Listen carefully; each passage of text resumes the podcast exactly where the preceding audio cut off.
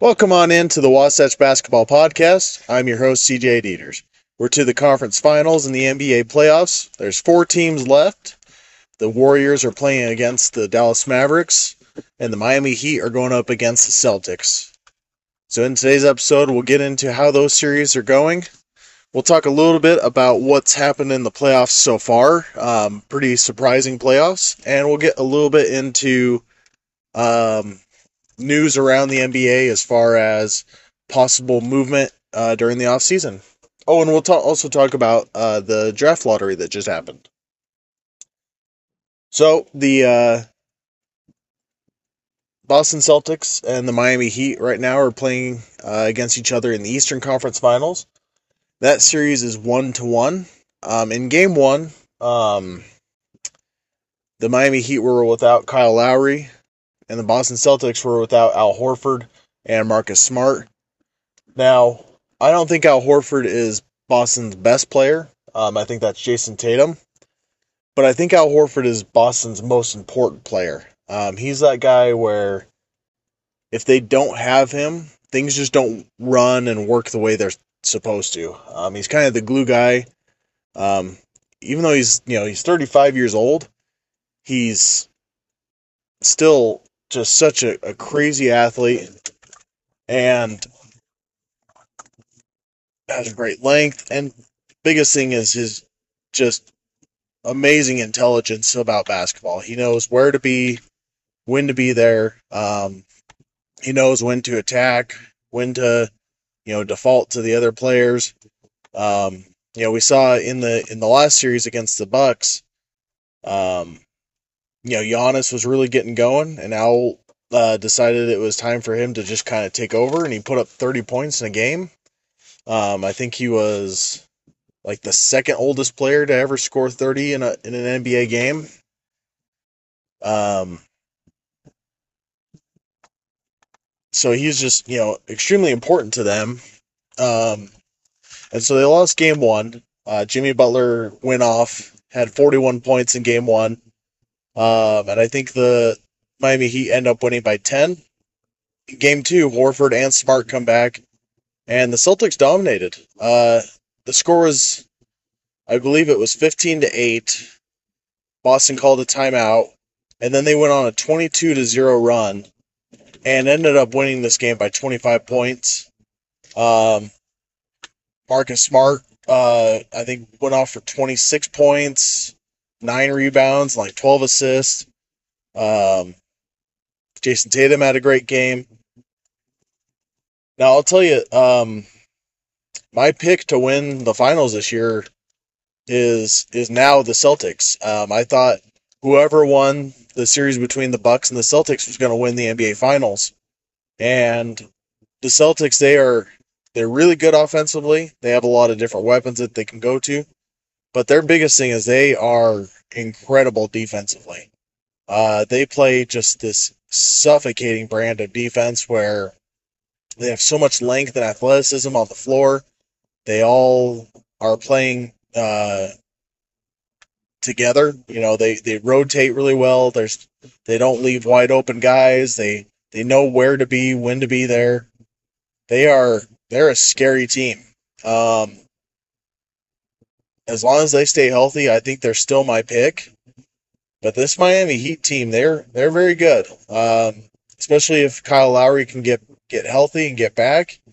You know, Jimmy Butler is a superstar. Uh, Bam Adebayo is a super versatile, uh, you know, center. He can, especially on the defense end, he can play in switching schemes. He can uh, protect the rim.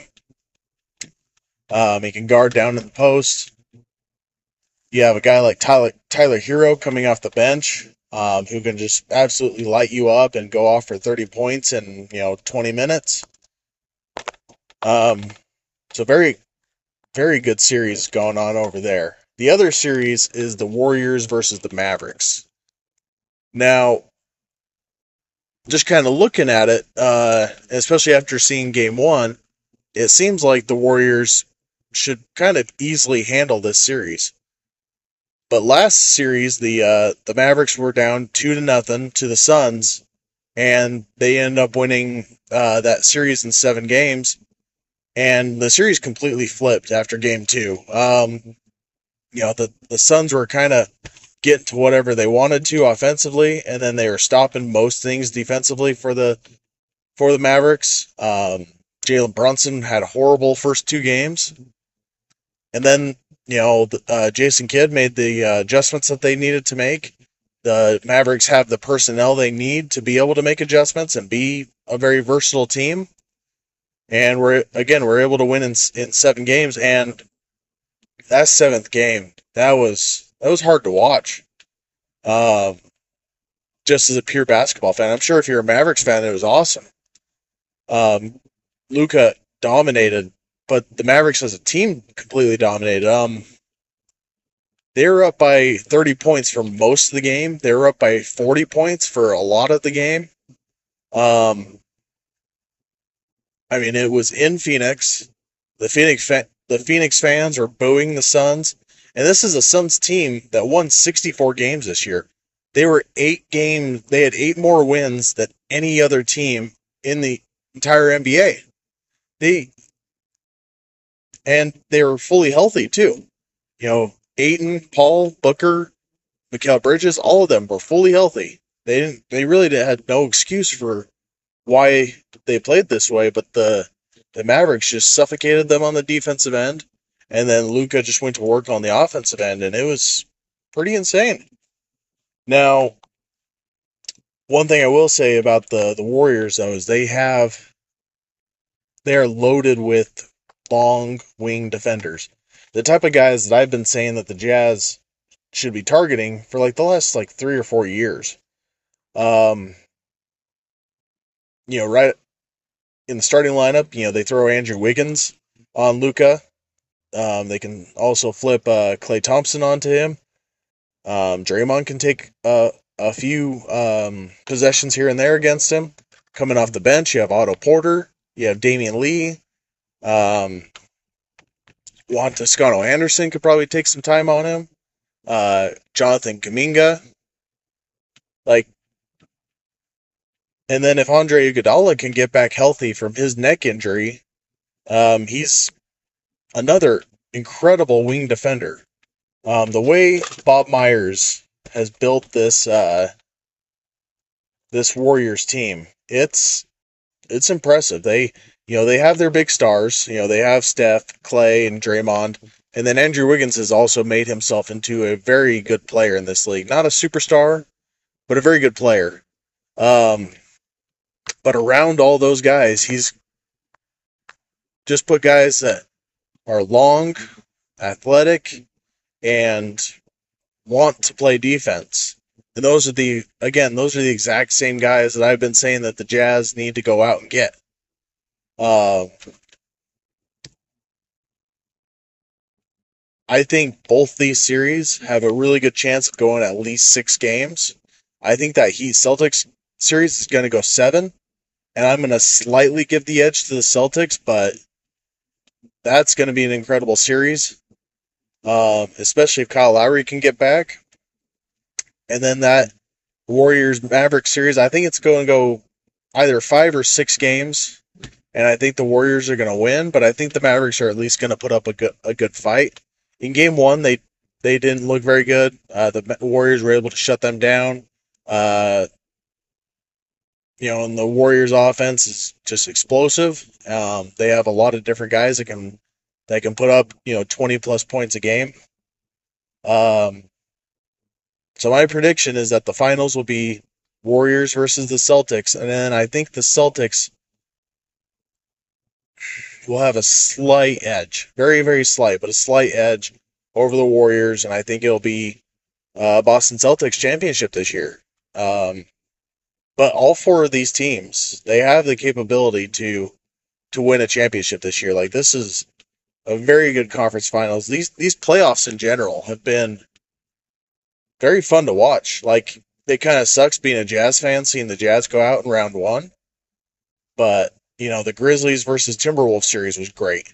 Um the uh, Suns versus Pelicans series was a lot better than what I thought it would be. Um, the Raptors versus Sixers was an intriguing series. Uh, like this these playoffs in general have been awesome and I think it's because there's just so much talent in the NBA right now. Um that even, you know, 7 and 8 seeds can really put up a fight. Um you know, they they may not have the same star level uh as the, the you know, top couple seeds, but they're I mean, they're still very talented teams, and even teams that didn't make it into the playoffs are still decent teams. Like the Clippers are a good team. Now they didn't have Kawhi, they didn't have Paul George, but they're even without those two, they're still a very deep team um, that were you know capable of getting into the playoffs and you know winning a game or two against the Suns in that first round series. Um, the Cavaliers didn't make it in, and they're also, you know, they're a really good defensive team. Um, they need more creation on the offensive end, but they're they're a fun team to watch. Um, so in general, it's um, it's an exciting time to be a uh, be a NBA fan because there's so much talent. There's so many young guys that are coming up that are going to be you know the next generation, but you still have the guys like like LeBron, like KD, um,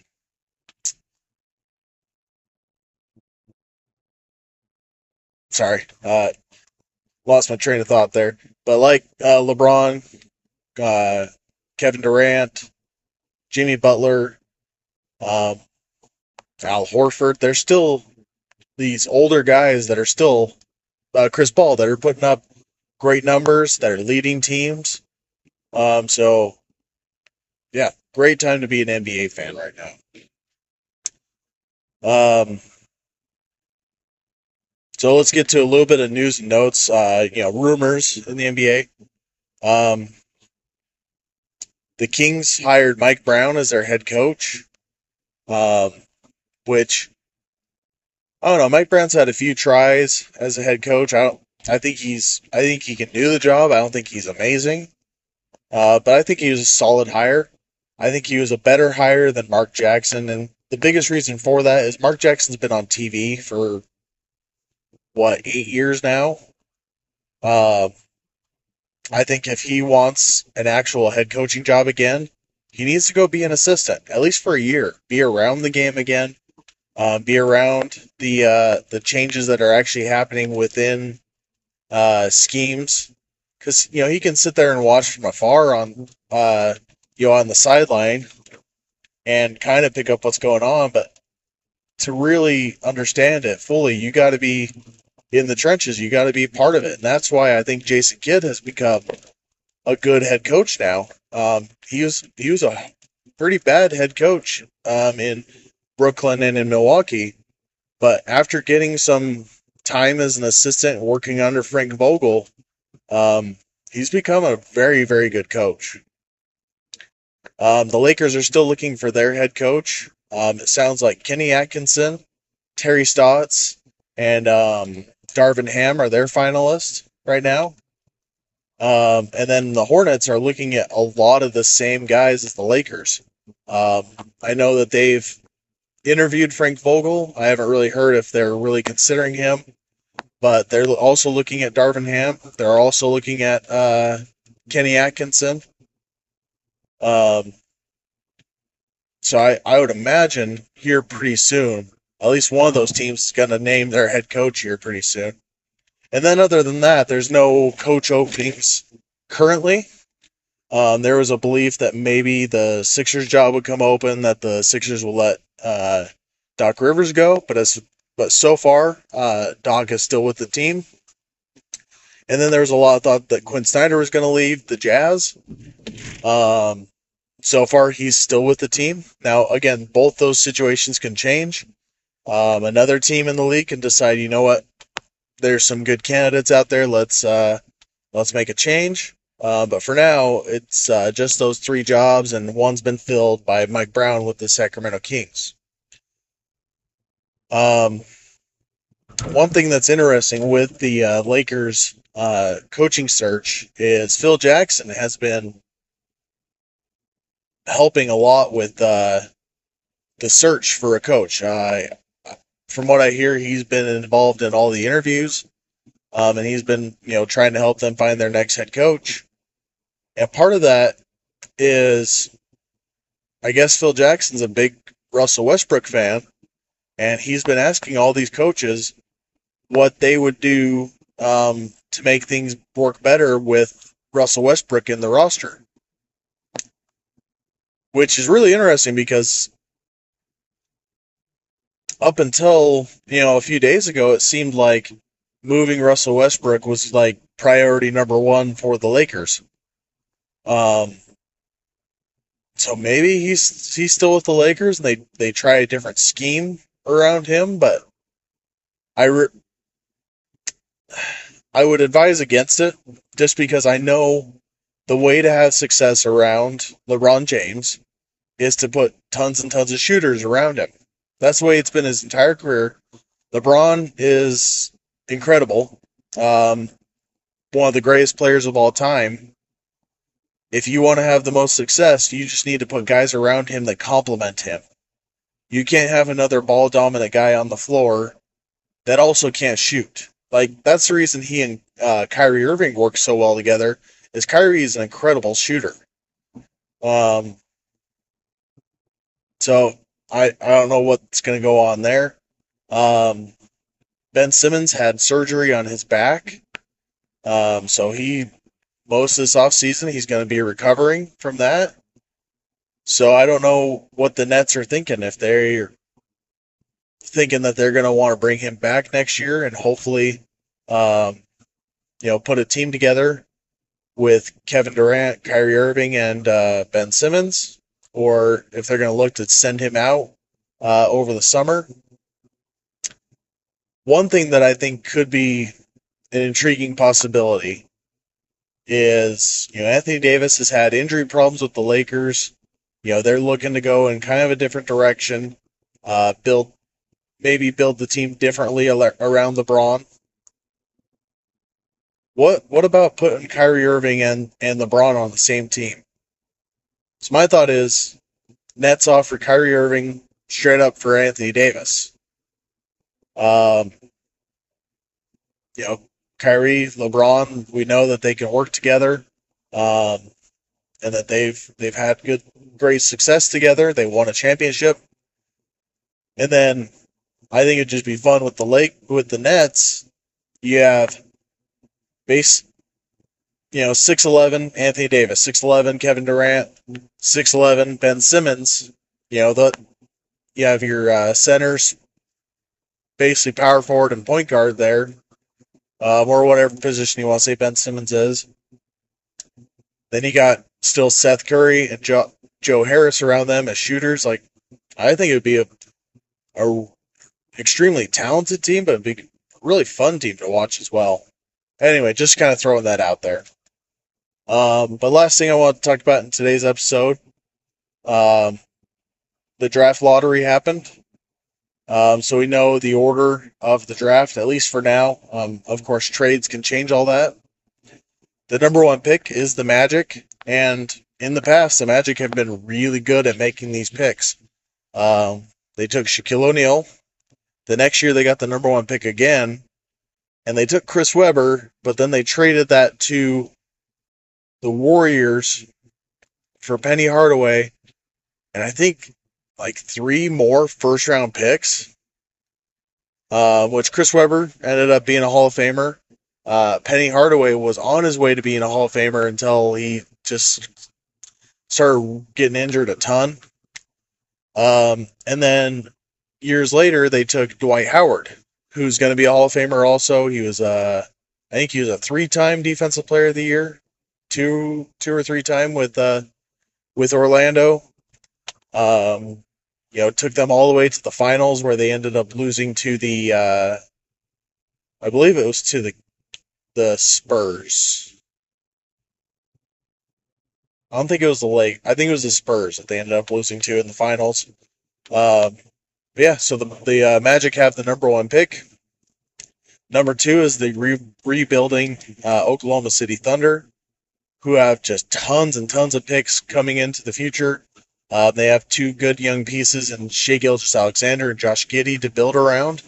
And then other than that, they can really build this roster the way they, however they want to. Um, number three is the Houston Rockets. And then number four is the Sacramento Kings. Five is the Pistons. I think six is the Pacers. Seven's the Trailblazers. Eight is the Pelicans. Uh, yeah, so um, this draft, there's really not a consensus number one. Like, there's no Zion in this draft. There's not a LeBron James, Anthony Davis. Um, but there's three guys that are seen as like the three top guys. Um, there's Chet Holmgren out of Gonzaga, uh, seven foot one, like seven six wingspan, uh, really good defender, um, very mobile, but extremely skinny. I don't think he's 200 pounds. Um, he's going to have to really bulk up in the NBA. I'm, and not just like an extra 10, 15 pounds. He's going to need to add like 35, 40 pounds before he can really handle himself as a center in the NBA. But tons of potential there. Um, yeah, Paolo Banchero, out of uh, Duke. It's about 6'10, 250, 260 pound. Uh, power forward center. Um, he really reminds me of like a bigger Carmelo Anthony or like, uh, you know, Jabari Parker when he came out of Duke. Uh, now, Jabari Parker was derailed by, I think, three different ACL injuries um, in his career. Um, but Banchero, just a natural scorer, pretty good rebounder. Uh, not a great defender, but he doesn't get killed on that end. And then finally, Jabari Smith out of Auburn, uh, about 6'10, uh, guy that can score from anywhere. Kind of a kind of a Kevin Durant type player, but I don't think he'll ever be that high level of a player. Uh, but I think he could probably get to like Rashard Lewis, which, if you remember Rashard Lewis, he was a guy that, you know, averaged, you know, 20, 21 points a game for most of his career. Um, decent defender. Um, just a solid number two or number three option on a, like a championship level team. And then after that, the it's kind of who do you like? Um, they, there's Jaden Ivey out of Purdue, just extremely athletic point guard. Um, there's Shaedon Sharpe out of Kentucky, but he never played for Kentucky. Um, he left high school early, um, and it has is eligible for the draft. So he we never got to see him play in a uh, in high school, but a lot of people see him as like this next, you know, Devin Booker, uh, Bradley Beal, Kobe Bryant type player. Um, and then the guy that I really like, and I would probably put as maybe not even number four, I'd probably put him as number number two. I'd probably have Jabari Smith as my number one, and then I'd put Keith, uh, this guy, and then I'd put probably Chet and Paolo. Uh, but number two, I would have uh, Keegan Murray out of Iowa. You know, six eight, long, athletic, uh, guy who can score from everywhere. Um, he's a good defender. Um, he's exactly the type of guy you want to bring in. Like he's that, you know, Jayson Tatum, uh, Khris Middleton, uh, Tobias Harris at his best, you know, type player. Um, but I'll get a little bit more into the draft um, as we get closer to the draft. I don't plan on doing a whole bunch of draft stuff this year just because there's other guys that do draft stuff that are way more informed than I am. Uh, so if you really want to know a ton about the draft, you can look into them. But I will end up doing like a like a mock draft here pretty soon. Um, but anyway, uh, that's uh, that's today's episode. What I'm gonna start doing here pretty soon with uh, with this side of the podcast, with the NBA side, uh, we'll start going division by division, uh, talking about uh, each team, how their season went, and then look into the future for their uh, for the off season. Um, but with that, I'm gonna go ahead and end this episode. Thank you all so much for listening. Have a great day and bye.